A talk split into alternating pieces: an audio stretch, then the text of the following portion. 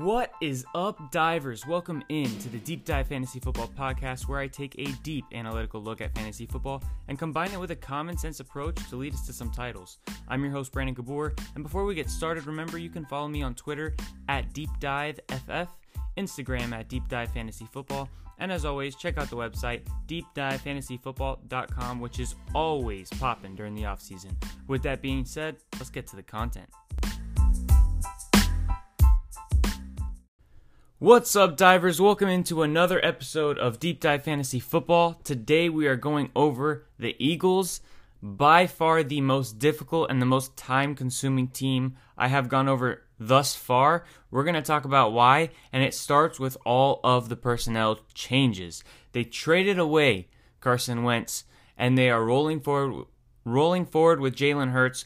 It seems like Zach Ertz is going to be gone. They hired Nick Sirianni from the Indianapolis Colts. They drafted Devonta Smith. They drafted a guard in the second round who I like and think will help their offensive line in Landon Dickerson.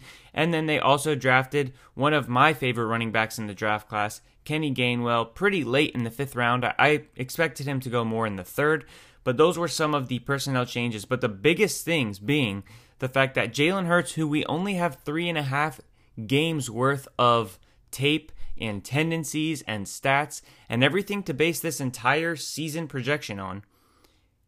And Nick Sirianni are both together leading the Eagles, and he's a new coach. So we have a lot of new factors to work with. So let's talk about some trends. We only have four games, really three and a half, like I said, with Jalen Hurts. But during those games, he pays for 36 passes a game. That's a lot. He pays for an even better 11 runs per game. And this is going to be a big factor, and it's the legs of Jalen Hurts. It's going to affect the running backs massively. It's going to affect the volume that's available for the wide receivers. And most importantly, it's going to make Jalen Hurts very good for fantasy, as we're going to get into. But if we extend his fourth game, those were his numbers because, like I said, it was three and a half games. His fourth game, he got pulled, and their third string quarterback, not Carson Wentz, got put in to finish out that game. So if you just extended that, those were the numbers 11 runs a game, 36 passes a game. That's 47 plays total that Jalen Hurts was accounting for as a quarterback. That's ridiculous. That's very high. I do not think that that's going to stay that high.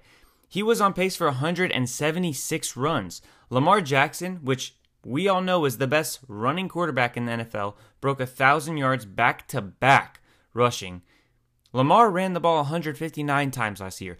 Lamar Jackson's career high in rushes in rush attempts is 176. That's exactly what Jalen Hurts was on pace for. So it shows you how much he runs. Now he was a tiny bit less efficient than Lamar, but he was pretty much right there. And he was actually more efficient in terms of touchdown ratio to run attempts. So that's another thing to keep in mind as well. We might have a little mini Lamar here as we get into it. I have to expect overall that Jalen Hurts, his volume, like I said, 47 plays that he accounted for, that's a lot. His volume is probably going to come down. The Eagles' defense was so bad. And the Eagles, it's it's hard to picture them continuing to be that bad. And the Eagles should run with the running backs more to speed the clock up because the, when you run the ball, the clock keeps going, unlike passing when you have incompletions. So they should be able to fit in less plays over the course of the game. And I also expect their running game to be a little bit better. Nick Sirianni's coming from Indianapolis. They had a very strong running game. Yes, behind a great offensive line, probably at this point, a better offensive line than what the Eagles are working with. And they had a good defense backing them. So by no means do I think the Eagles are going to be as good running the ball with the running backs as the Colts were but I have to expect it's going to get a little bit better. Last year, the Eagles were on pace for, or they did have a thousand and two plays, on pace for about a thousand seventy over a 17 game season, which is obviously what we're working with now. They had 67 plays per game with Hurts. I think that's probably going to drop to around 62 per game. Their average last year of the 1,002 over 16 games was an average of 63. So I think they're just going to be slightly less than their average, but a big dip from what they had in the four game stint with Jalen Hurts. They had a 54% pass to 46% run rate with Jalen Hurts. That's really important because it was about 60 40 if you look over the course of the season. But Hurts is a running quarterback. He obviously takes away volume from the receivers, the tight ends in the receiving game, the running backs in the receiving game, and he makes up for it, for himself at least in fantasy, with his legs. This looks about right because this was actually the exact split that Indy had under Sirianni last year, who was their offensive coordinator. They were under a 54% pass, 46% run. And since that's what the Eagles were with Hurts, I think it's pretty safe to kind of just move that on over to this year and to project that for this year. Maybe it's off by a percentage or two, but it's not going to be anything super significant. So I think that's a pretty safe number that we're working with. Also, remember the good defense. That's what helped Indy have such a high run rate of 46%. But Jalen Hurts running as a quarterback will supplement the difference of having a bad defense with the Eagles. So if you take the 62 plays that I'm projecting for this offense over a 17 game season, that's 1,054 plays. Now, if they're passing 54% of the time, that's 569 passes. It's not too shabby, but once you consider the fact that it is a 17 game season, that's going to be a little bit less than the NFL average, I would imagine. That also leaves 484 runs on the table. Now, once you take out Jalen Hurts runs, there's only 331 carries to go to the running backs because I'm projecting Jalen Hurts to have nine rushes a game. So, with that considered, it's going to be kind of tight for Miles Sanders and Kenneth Gainwell. And if you want to consider any other running backs in that rush attack, I wouldn't personally. But it's going to be tight for them to have a very good fantasy season unless they get used a lot in the receiving game. So we'll see what happens with the running backs. But before we get into the specific people, which we will be starting as always with the quarterback and Jalen Hurts, I got to give you guys a disclaimer. The passing game for the Eagles is extremely difficult to project. Like I said, we have a new coach we only have three and a half games of Jalen Hurts NFL stats to work off of. So basically a rookie almost. And same thing with tendencies. And not only do those two things exist, but also the fact that there's a change in weapons. Now Jalen Reagor is healthy. He should play the whole season, hopefully, if he stays healthy. They also have Devonta Smith. Zach Ertz is probably gone. He was a big part of the offense last year. Kenneth Gainwell has been added. Maybe he's going to be used like a Nyheim Hines was by Sirianni in Indianapolis. So there's a lot of things changing here. So this is basically my thought process. I'm doing the best that I can, but by no means is this a projection I'm going to be 100% committed on. Maybe even you guys will be able to sway me a little bit. You guys know I'm always active on Twitter. I always post my projections on Twitter. I've already had some good discourse with a couple people. But with that said, let's get into with all the research of like three and a half hours on this team that I spent what I think is the most realistic and what I think is going to go down. Let's start with Jalen Hurts. Like I said, 569 passes. At nine runs a game, he would be at 153 runs. He ran the ball 11 and a half times per game last year, so I'm expecting a little bit of a decrease. Give some more carries to the running back position. Now, I will say that if we move his average to six yards per carry, he's pretty close to Lamar Jackson because he was at about 5.7 yards per carry last season, if I'm remembering correctly. It was either 5.4 or 5.7. And I told you, Lamar and Kyler both, their average is six.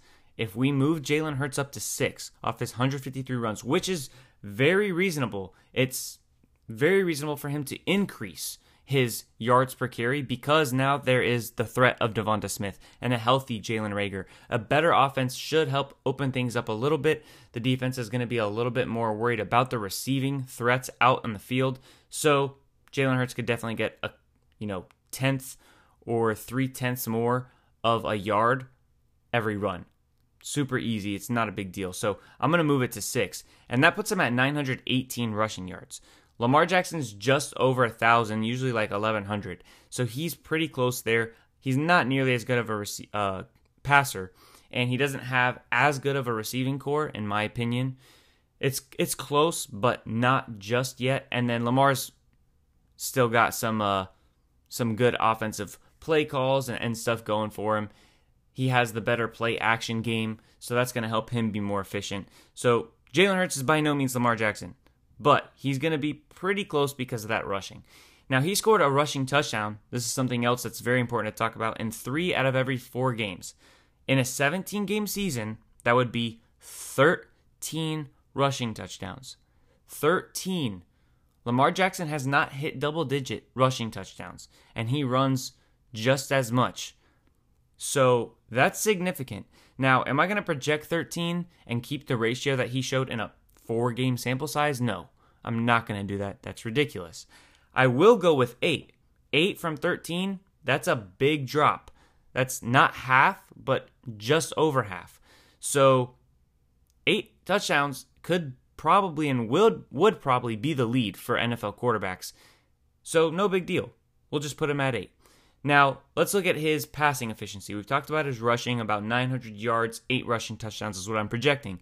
So, if we look at his passing efficiency, 52% completion rate, horrible, atrocious, but part of the reason why was because he was chucking the ball very far down the field. That's why his yards per completion were 13.8 among the tops in the league. And then he had a 4.1% touchdown rate, which is just under the NFL average. So, like I said, really bad completion percentage because he was heaving the ball downfield. So, it's very possible that his percentage takes a huge spike. Usually, you don't see like a 52 to 60, you know, an 8 percentage jump here and there. Usually, percentages for completion rate for quarterbacks change anywhere between 3 to 5% on the high side. But when we're talking about such a bad completion rate and such a bad situation with who he was throwing the ball to, we all made jokes all last season of who are the Eagles receivers? They're a bunch of nobodies, right? And Jalen Reagor was like their first round receiver, and he wasn't even healthy most of the time. Zach Ertz and Dallas Goedert both dealt with nagging injuries throughout the season. So, so did Miles Sanders, actually. Their entire offense was just decimated by injury. So, jumping from 52 to 60 and also bringing in the depth of his targets or the depths of his, the depths of his passes would make things a lot easier in the offense. It makes a lot more sense. There's no way he's going to be averaging 13.8 yards per completion again and just chucking the ball downfield. So I'm moving him up to a 61% completion rate and dropping him down from 13.8 yards per completion all the way down to 11.4. And then his touchdown rate pretty much the same. I knocked it up a little bit from 4.1 to 4.3. He's got better weapons, better situation. Hopefully the offense is better and he's got another year under his belt. All of this stuff makes him crazy good for fantasy, and it all comes down to the rushing. We will talk about that at the end because you guys know I don't spoil the stats in the middle of the podcast. Now we've got the running backs. Let's talk about the running backs. Miles Sanders, Kenneth Gainwell. Will Gainwell pose a possible late round running back target? Well, in about five minutes, you'll find out. 23% of Jalen Hurts' passes went to the running back position. 24% of the passes in the Colts offense went to the running back position. So pretty much the exact same. With Nick Sirianni and Hurts both in the same area of that percentage, 23 and 24, it's probably going to be right around there. So that's what I'm projecting. Now, with that, you have to break it down between Sanders and Gainwell. And it's very difficult to work out targets. I put a poll out on Twitter. Who's going to get more targets, Miles Sanders or Kenneth Gainwell? The the vote was majority Miles Sanders. It was almost a 75 25 vote. But I'm actually going to go the opposite direction because if we use the model of the Colts offense as a blueprint, and Kenneth Gainwell being the Nyheim Hines, Miles Sanders being the Jonathan Taylor, Sanders will take the bulk of carries, like Jonathan Taylor did. But Gainwell, like Nyheim Hines, should take the bulk of the receiving work.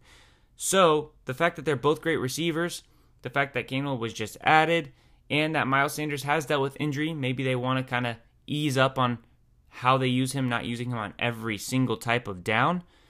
Makes me believe that Gainwell is probably going to lead that room. So, how much is he going to lead the room? Well, Nyheim Hines got 64% of the targets between him and Jonathan Taylor. I think it's not going to be that big of a difference. So I'm going to actually move it to 60 40. So I think Gainwell, between him and Sanders, is going to get 60% of the targets. So obviously that leaves 40% for Miles Sanders. I think that's a good split because Miles Sanders is going to take the bulk of carries, right? So using that JT Hines comparison is the best way for me to try to understand how they're going to use their running backs because, like I said, a lot of moving pieces. Now, I'm also going to base Kenneth Gainwell's efficiency off of Hines because I actually think they're very similar players in both skill and how they're going to be used. Obviously, have the same coach play a similar role. So if we just kind of put Nyheim's, Nyheim Hines' efficiency onto Gainwell, then we'll get some solid stats for Gainwell. Now let's look at the Colts rushing splits with running backs because we talked about the receiving and how that's going to break down, how I think it's going to break down. Now we got to look at the rushing. We've got 61% of the Colts rush attempts going to their RB1, 21% to their RB2, and 18% to their RB3. That was what they used, three running backs, and that's exactly how it broke down. Now, this backfield is more of a two headed monster than a three headed monster, so I'm going to change the split up more in Miles Sanders' favor. He's going to have about a 65% carry share, in my opinion. Gainwell will be at about 21%, and then there is going to be like 14% carries, which is like 3 4 a game, to the other random running backs that they have in the background there, like, for example, a Kerryon Johnson. So it's actually an underwhelming carry total for Miles Sanders 215 carries over a 17 game season. But if you think about it, Jonathan Taylor, who is, let's face it, a better, well, actually, I'm not even going to say that. I was going to say Jonathan Taylor's a better runner than Miles Sanders, but if you take in situation and context, the totality of the circumstances, you know, maybe he's not. Maybe they're really just right there with each other. Some people could actually argue that Sanders, because of his speed and explosion, is better than Jonathan Taylor. But nevertheless, we know Jonathan Taylor's very good. And he was touted as the best running back in his class. He was the was he the third one taken off the board? I think he went after Swift, didn't he? He got 232 carries. That's the point I'm making. Miles Sanders at 215 when Jonathan Taylor got 232. Not really that big of a difference to me because you got to take into the take into consideration that the Colts ran the ball a lot more than what the Eagles are going to do, especially because a lot of the Eagles' runs are going to come from Jalen Hurts. Similar to the problem that we run into that I always try to explain to people with J.K. Dobbins and the Ravens. Lamar Jackson runs the ball so much that there's only so many carries to go around. And they have two capable running backs in J.K. Dobbins and Gus Edwards. Well, if we, if I like Gainwell, and I think Gainwell, that's not even a lot, 21%, that's not a lot of carries. That's very, very easy to give to a second running back.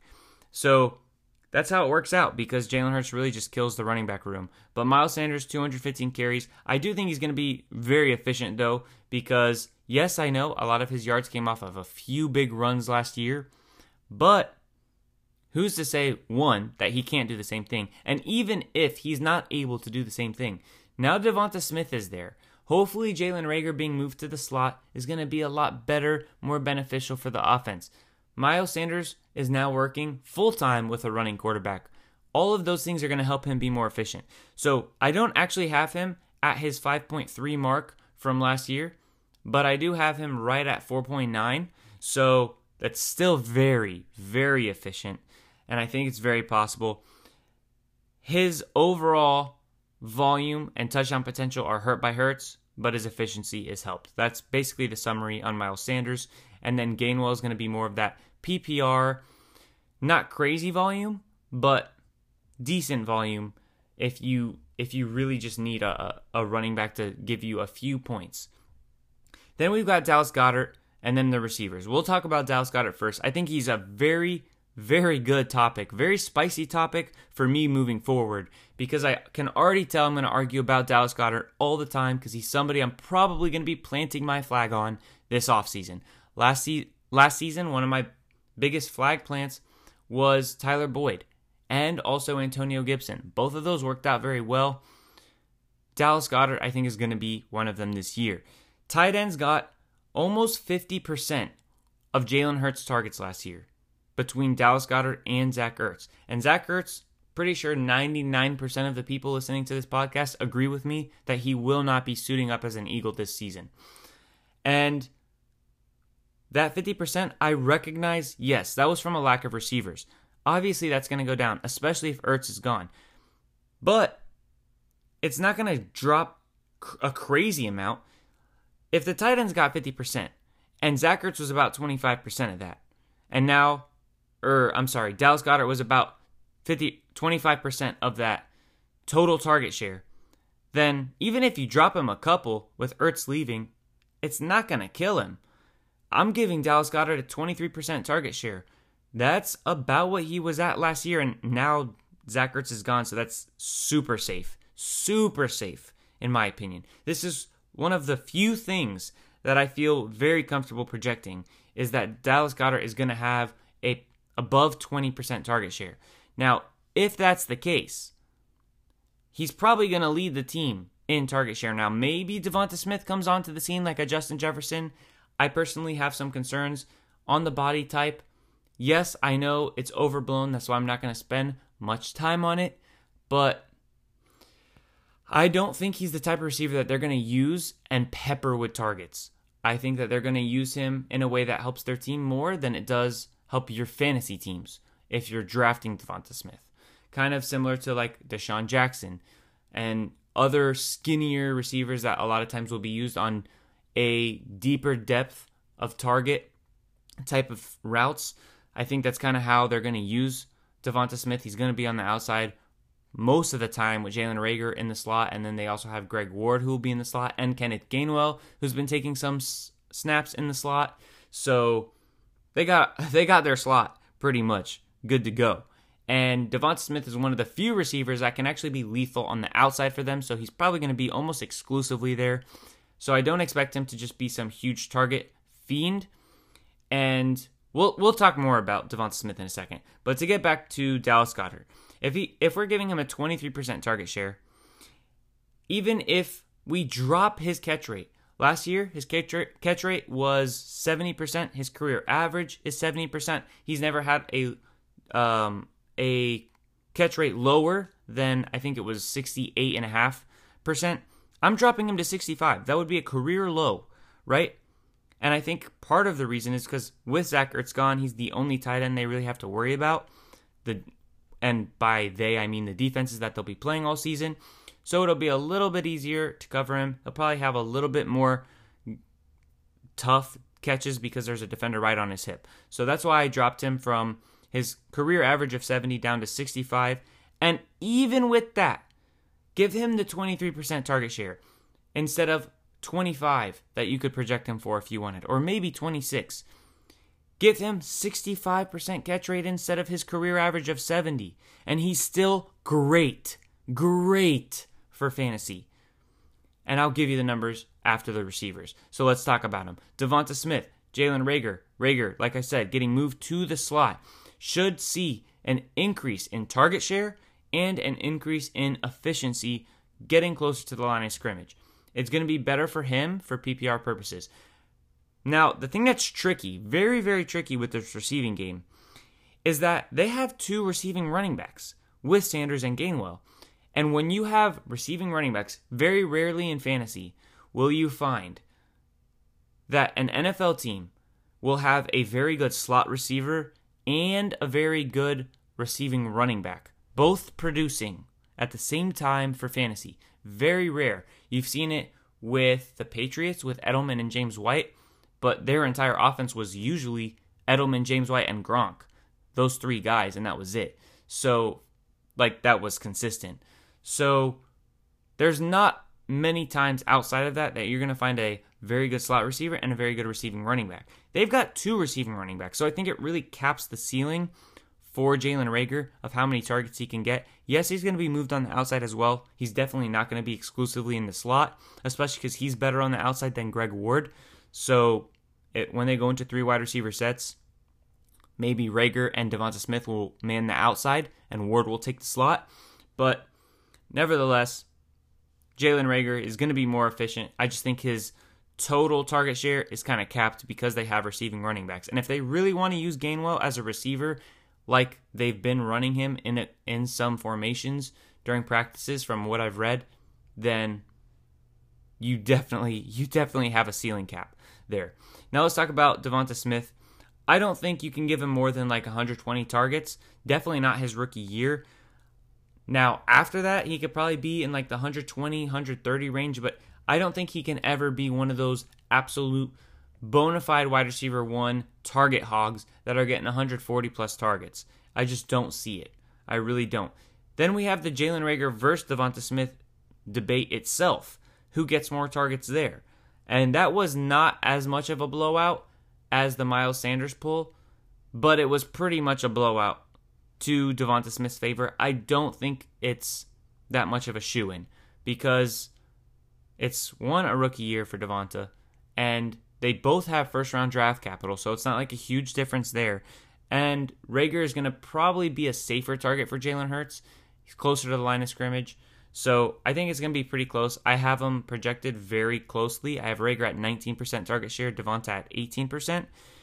And remember, Goedert at 23%. So I really do believe he leads this team in targets, right? But with that said, we're going to get to the points. I just want to say if you want to put Devonta over Reagor, go for it. Every 1% change. So remember, I have Reagor at 19, Devonta at 18. Every 1% change is about six targets. So if you want to give Devonta Smith a 20% target share, then give him 12 extra targets in your head after I give you the stat line. Kind of work it out that way in your head if you want to change things up. If you disagree with me, if you think I'm an idiot with the things that I've said, then you know how to adjust it once I give you the numbers. All right. So, with that said, Jalen Hurts, 569 attempts, 347 completions, 3,957 yards, so close to the 4,000 mark, 24 passing touchdowns. And here's where he makes his money 153 rushes for 918 yards and 8 touchdowns. That puts him at 23.3 points per game. That's a total of 32 touchdowns. That's less than 2 per game.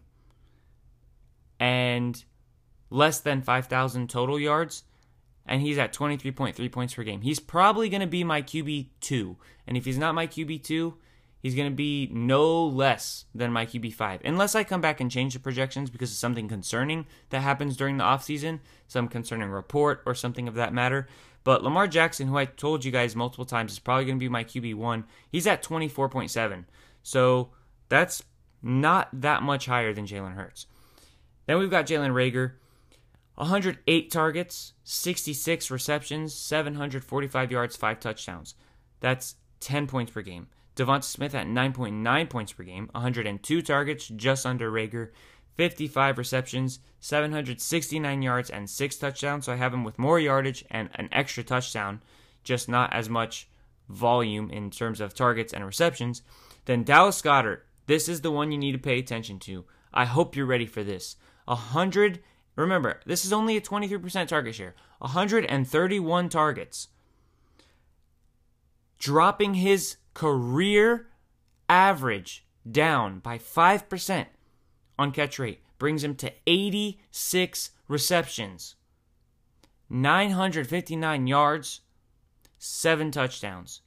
That puts him at 13.2 points per game. He is my tight end one right now. Obviously, I have not projected Darren Waller. I have not projected Travis Kelce. I have not projected George Kittle. And I have not projected TJ Hockenson or Kyle Pitts. There's definitely nobody outside of those five that is going to end up over Dallas Goedert for me. So at worst, he's tight end six. At best, he's tight end three. He's not going to pass Kelce or Waller. Now, Kittle, maybe. Pitts, definitely a possibility as a rookie. And Hockenson, definitely a possibility. So just keep your eye out for this man. If you're not getting one of those elite guys, I'm gladly taking Dallas Goedert in round seven, round eight. And that's where you're always going to have him available on the board. So keep that in mind. Then we've got the running backs Miles Sanders, Kenneth Gainwell. Miles Sanders, I have at 63 targets, 38 receptions. Gainwell at 74 targets, 54 receptions. So that's 38 for Sanders, 54 for Gainwell.